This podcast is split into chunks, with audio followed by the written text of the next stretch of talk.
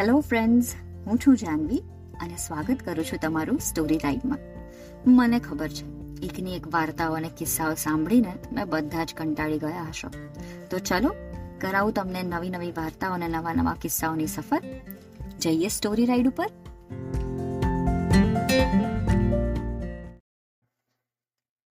આજની આપણી વાર્તાનું નામ છે, નગારું વાગ્યું.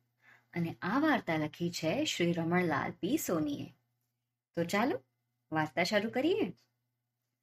એક હતા પટેલ અને એક હતા પટલાણી. ચોમાસું બહુ મજાનું વરસી ગયું ને ખેતરમાં ફક્કડ પાક થયો. પટેલ પટલાણી હરખાતા હરખાતા ગાડું ભરીને શહેરમાં ગયા. ત્યાં માલ વેચતા જરી વાર થઈ, પણ પૈસા સારા ઉપજ્યા. રૂપિયાથી થેલી ભરાઈ ગઈ. રૂપિયાની થેલી પોટલામાં બાંધી પોટલું ગાડામાં નાખી પટેલ પટલાણી પાછા ઘરે આવવા નીકળ્યા. પણ રસ્તામાં રાત પડી ગઈ. એટલે એક ગામમાં ઓળખીતાનું ઘર શોધી કાઢી ત્યાં રાતવાસો રહ્યા. ઓળખીતો હતો ગામનો શાહુકાર. આસપાસ દસ કોષ ફરતે એની આબરૂ હતી. પટેલનો ઓળખીતો હતો, પટેલે તેને ત્યાં મુકામ કર્યો. રૂપિયાની થેલી પટેલે પોટલામાં બાંધી હતી. પોટલામાં શું છે તે એમણે કોઈને કહ્યું નહીં અને રાત્રે પોટલું પાટલા હેઠળ મૂકીને એ સૂઈ ગયા. પણ પટલાણીને ઊંઘ ન આવે, એમને રૂપિયાની ચિંતા થયા કરે. બહુ વાર લાગી. એમનાથી ચૂપ રહેવાયું નહીં. એમણે ધીરેથી પટેલને જગાડીને કહ્યું, રૂપિયા સાચવજો, હં. આખા વર્ષની કમાણી છે. માંડ ચાર વર્ષે આવું એક વર્ષ આવે છે. પટેલ કહે, થેલી બરાબર સાચવીને પોટલામાં બાંધી છે. કોઈને કશી ખબર પડવાની નથી, પટલાણી કહે. મને તો એની ચિંતામાં ઊંઘ જ નથી આવતી. પટેલ કહે, તો તારે ઊંઘની રાતે રાખવા વાળો રામ છે. આમ પટેલ પટલાણીની વાતો ચાલતી હતી.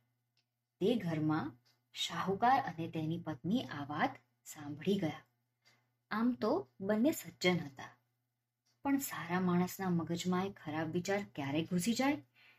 તેની કાંઈ કોઈને ખબર પડે છે? અત્યારે પટેલ પટલાણી પોતાના ઘરમાં મહેમાન છે, એ વાત ઘડીકમાં બંને ભૂલી ગયા.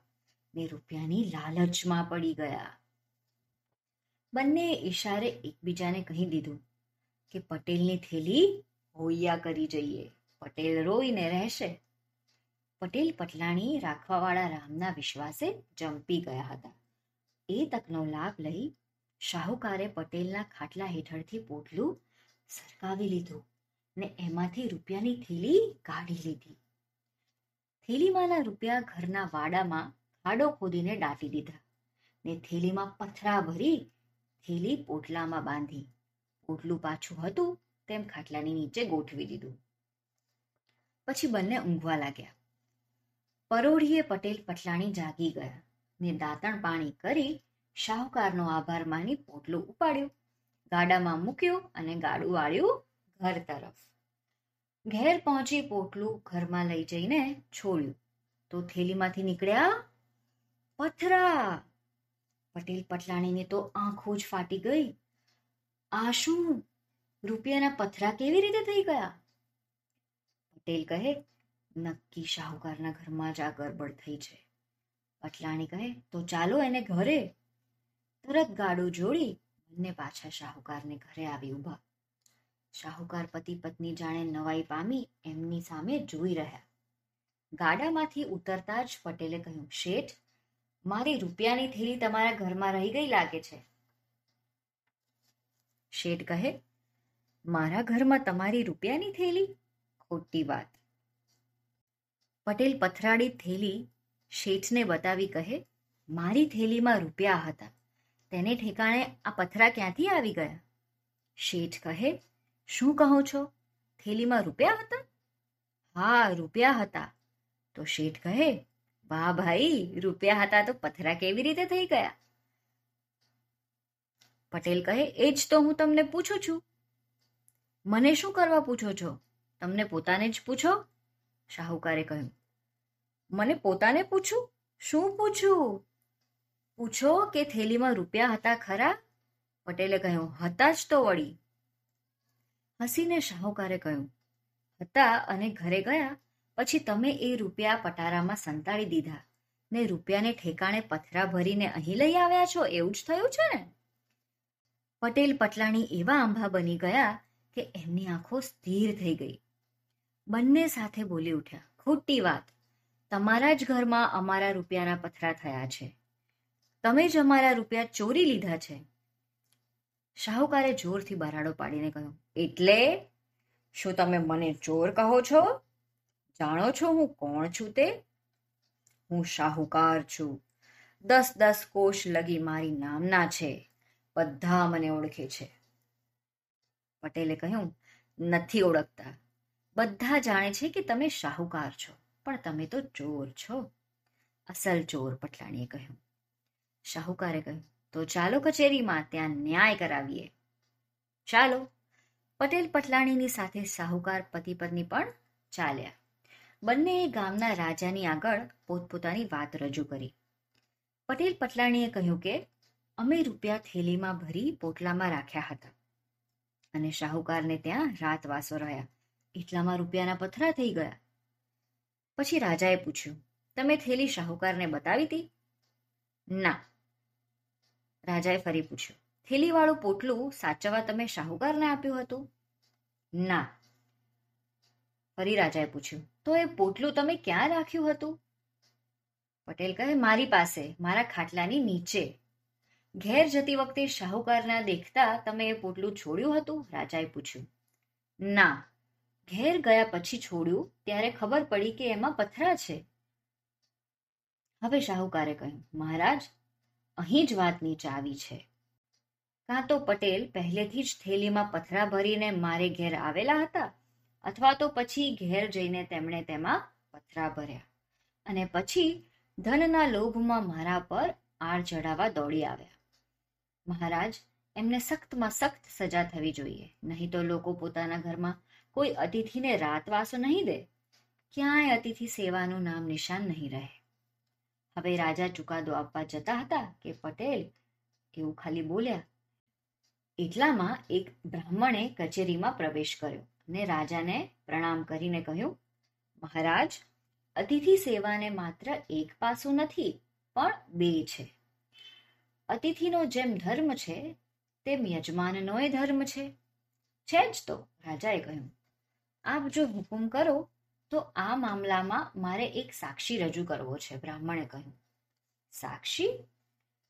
બંને કહે છે કે આ મામલામાં કોઈ સાક્ષી નથી. બ્રાહ્મણે કહ્યું, નથી કેમ? છે? કોણ છે? મારું આ નગારું. નગારું? નગારું કેવી રીતે સાક્ષી બની શકે? એને શું આંખો છે? કાન છે? જીભ છે? બ્રાહ્મણે કહ્યું, મારું નગારું અજબ છે, મહારાજ. પેલું વડલાના ઝાડ હેઠળ રહ્યું જો. આ બંને ખેડૂત પતિ પત્નીએ એ નગારું ઉચકીને અહીં લઈ આવવાનું ફરમાવું. જો એમની ફરિયાદ સાચી હશે, તો નગારું એની મેળે વાગશે. આ સાંભળી શાહુકાર તરત બોલી ઉઠ્યો. બહુ સરસ બહુ સરસ. નગારું એની મેળે વાગે તો જાણવું કે પટેલ પટલાણીની ફરિયાદ સાચી છે. એ બરાબર સમજતો હતો કે નગારો કદી એની મેળે વાગે નહીં. ને પટેલ પટલાણી નિર્દોષ ઠરે નહીં. એને બ્રાહ્મણ દેવ જેવો લાગ્યો. રાજાને બ્રાહ્મણની વાત સ્વીકારી પટેલ પટલાણીને હુકુમ કર્યો કે પણ એ પેલા વડ હેઠળ મોટું નગારું પડ્યું છે. તે તમે બે જણા અહીં ઉચકી લાવો. પટેલ પટલાણી નિરાશ થઈ ગયા હતા. તેમને થયું કે ફરિયાદ કરવા જતા આ તો ઉલટું આબરૂ જવા જેવો ખેલ થયો છે. છતાં રાજાના હુકુમનો અમલ કર્યા વિના છૂટકો નહોતો. એટલે બંને વડ હેઠળ ગયા. નગારું ઘણું મોટું હતું ને ઘણું વજનદાર હતું. પટેલ પટલાણીએ નગારાના કડા સામ સામેથી પકડ્યા ને નગારાને ઉચકી ધીરે ધીરે ચાલવા માંડ્યા. પરંતુ અધવચ પહોંચતા તો એ લોકો એવા થાકી ગયા કે નગારું નીચે મૂકી જમીન પર બેસી પડ્યા ને અંદર અંદર વાત કરવા લાગ્યા. પટેલ કહે, આ તો આબરૂ જવા જેવું થયું. પટલાણી કહે, આના કરતા તો રૂપિયા ગયા, તેને રોઈને છાનામાના બેસી રહ્યા હોત ને તો સારું હતું. બે ચાર વર્ષે એક વર્ષ તો બગડે જ છે, તેમ એક વધારે બગડ્યું હતું, એમ માન. આમ વાતો કરી થોડી વાર વિસામો લઈ પટેલ પટલાણીએ ફરી નગારું ઉચકીને ચાલવા માંડ્યા. કચેરી નજીક આવ્યા એટલામાં શી ખબર કેવી રીતે નગારું એની મેળે વાગવા માંડ્યું? આ સાંભળી બધા નવાઈ પામી ગયા. રાજા કહે, નગારું એની મેળે વાગ્યું? એટલે કે પટેલ પટલાણી નિર્દોષ છે? ત્યાં તો સાહુકાર પતિ પત્ની બોલી ઉઠ્યા, નગારું વાગ્યું એમાં શું? નગારાને તે કઈ અક્કલ છે? અમે ઉચકીને લઈ જઈએ તો અમારા હાથમાં એ વાગશે. બ્રાહ્મણે એ સાંભળીને કહ્યું, તો તમારી ફરિયાદ ખરી? નગારાની સાક્ષી માન્યા વિના કોઈનું ચલાવવાનું નથી. લો, ઉપાડો આ નગારું લઈ જાઓ. એને પાછું પેલા વડ હેઠળ. શાહુકાર પતિ પત્ની નગાર ઉપાડીને ચાલ્યા. અધવચ ગયા ન ગયા હતા, ત્યાં તો બંને થાકીને હાંફી ગયા. શાહુકારની પત્ની કહે બાપ રે શું વજન છે આ નગારામાં? હું તો થાકી ગઈ. પણ ઉચક્યા વિના કઈ છૂટકો છે? પતિએ કહ્યું, જાણી જોઈને તમે ડાયા થવા ગયા એટલે પટેલનું નગારું વાગ્યું તો છોને વાગ્યું. તમારે સતા થવા નીકળવાની શી જરૂર હતી? આ તો થોડા પારકા રૂપિયા લેવા જતા લાખ રૂપિયાની આબરૂ ખોઈ. પતિએ કહ્યું, તે જ મને રૂપિયાને ઠેકાણે પથરા ભરવાની અક્કલ આપેલી. વૈરીની અક્કલે ચાલ્યો, તેની આ સજા ભોગવવાની આવી મારે. વળી ફરીને તેમણે નગારું ઉચકીને ચાલવા માંડ્યું. જેમ તેમ કરી તેઓ વડ હેઠળ પહોંચ્યા, પણ નગારું વાગ્યું નહીં. ત્યારે શાહુકારે કહ્યું કે આ નગારું જેવું છે. કચેરીમાં જતા જ એ વાગતું હશે. માટે આપણે એને ઉચકીને પાછું કચેરીમાં લઈ જઈએ. તે વખતે એ જરૂર વાગશે ને આપણે નિર્દોષ ઠરીશું. એની પત્નીએ કહ્યું, મારા તો કાંડા રહી ગયા ભાઈ. આના કરતા તો એના રૂપિયા છાનામાના એને દઈ દીધા હોત તો સારું હતું. વળી બંને હિંમત કરી નગારું ઉચકીને ચાલ્યા. પટેલ પટલાણીએ અધવચ આરામ કરેલો. તેમ તેમણે પણ અધવચ રસ્તામાં થોડો આરામ કર્યો ને પછી નગારાને કચેરી તરફ લઈ ચાલ્યા. કચેરી નજીક આવી ત્યારે શાહુકારને થયું કે હમણાં નગારો બોલશે. હમણાં બોલશે, પણ એ તો મૂંગું જ રહ્યું. કચેરી છેક નજીક આવી ત્યારે તેને બીક લાગી કે આ કંબક્ત નગારું બોલશે નહીં તો મારી લાજ જશે. એટલે એ એવો ગુસ્સે થઈ ગયો કે કંબક્ત કહી એણે નગારાના ચામડા પર જોરથી મુક્કો માર્યો. પસ દઈને નગારું પાટી ગયું ને નગારામાંથી અવાજ આવ્યો. સબ્ર સબ્ર બાપ રે, આ વળી શું? વાગવાને બદલે બોલે છે? રાજાને દરબારીઓ પણ નવાઈ પામી ગયા. એટલામાં નગારાના ફાટેલા ચામડાને ઊંચું કરી તેમાંથી એક માથું બહાર નીકળ્યું. અરે, આ તો પુરોહિતજી, અહીં નગારામાં ક્યાંથી? રાજા બોલી ઉઠ્યા, એનો ખુલાસો પુરોહિતે જ આપ્યો. તેણે કહ્યું, મહારાજ, સવારે મેં આ કજિયા વિશે સાંભળ્યું, ત્યારથી જ હું એની ગૂંચ સમજી ગયો હતો. એટલે સાચી વાત જાણવા મેં આ યુક્તિ કરી હતી. યુક્તિ? હા, યુક્તિ. હું નગારામાં ભરાઈને બેઠો હતો. તેથી નગારું ખૂબ વજનદાર બની ગયું. એ ઉચકીને આટલે દૂર આવવું એ કઈ રમત નથી? તેથી મને ખાતરી હતી કે રસ્તામાં કંટાળીને ઉચકનારા કંઈક ને કંઈક બોલશે જ. રાજાએ પૂછ્યું, એથી શું? પુરોહિતે કહ્યું, એથી એમની સાચી વાત મારી જાણમાં આવી ગઈ. શાહુકારે પોતે જ કહ્યું કે બૈરીની અક્કલે ચાલીને મેં પટેલના રૂપિયા ચોરી લીધા ન હોત તો આજે આમ આબરૂ ખોવા વખત આવત નહીં. રાજાએ કહ્યું, ખરેખર? પૂછો શાહુકારને, પુરોહિતે કહ્યું હવે શાહુકારે સાચી વાત કબૂલ કરી લીધી. રાજાએ પૂછ્યું, અને પટેલ પટલાણીએ શું કહ્યું? પુરોહિતે કહ્યું, તેમણે કહ્યું કે નગારું નહીં વાગે તો આપણી આબરૂ જશે. એના કરતા ચોરાયેલા રૂપિયાને રોઈને બેસી રહ્યા હોત તો સારું હતું. આખી કચેરી બોલી ઉઠી, વાહ, પટેલ પટલાણી. હવે પેલા બ્રાહ્મણે કહ્યું, કે મહારાજ, નગારું એની મેળે વાગ્યું ને? નગારાએ સાચી વાતની સાક્ષી પૂરી ને? રાજાએ ખુશ થઈ કહ્યું આજે તમે મને અન્યાય કરતો બચાવ્યો છે. ને મારી તથા મારા રાજ્યની આબરૂ વધારી છે. તે માટે હું તમને મારા રાજ્યના ન્યાયાધીશ નેમું છું ને આ બ્રાહ્મણને તમારા સહાયક નીમું છું. આખી કચેરીએ પ્રસન્નતા પ્રગટ કરી. પછી રાજાએ શાહુકારને સખ્ત સજા કરી. પટેલના રૂપિયા તો તેમને પાછા આપ્યા જ, પણ શાહુકારની અડધી મિલકત રાજ્યમાં જપ્ત કરવામાં આવી ને આંગણે આવેલા અતિથિને લૂંટી લેનાર તરીકે તેને જાહેર કરી અવડે ગધેડે બેસાડી તેને આખા ગામમાં ફેરવવામાં આવ્યો. આખા ગામે એના પર થૂ થૂ કર્યું. એની રહી સહી આબરૂએ ધૂળમાં મળી ગઈ. થેલી લઈને ઘેર ગયા પછી પટેલે હસીને પઠાણીને કહ્યું, કેમ મારી વાત સાચી પડી ને? રાખવા વાળો રામ છે ને? આપણે ચિંતા કરીએ એ નકામી. પટલાણીએ પ્રસન્ન થઈને કહ્યું, સાચી તમારી વાત, સાચી. રાખવાવાળો રામ છે. મારા પટેલની વાત કદી ખોટી પડે નહીં. આમ કહી એણે નમીને પટેલના પગમાં માથું અટકાવ્યું.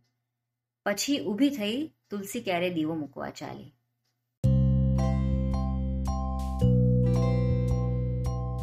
તો મિત્રો જોયું કેટલી ખરાબ હોય છે લાલચ. આપણે આપણી પાસે જેટલું હોય છે ને, તેનો સંતોષ કરવો જોઈએ અને વધારે માટે લાલચ ન કરવી જોઈએ.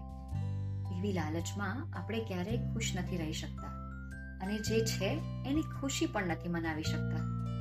હંમેશા મહેનત કરીને જે મળે, એમાં આપણે ખુશ રહીશું.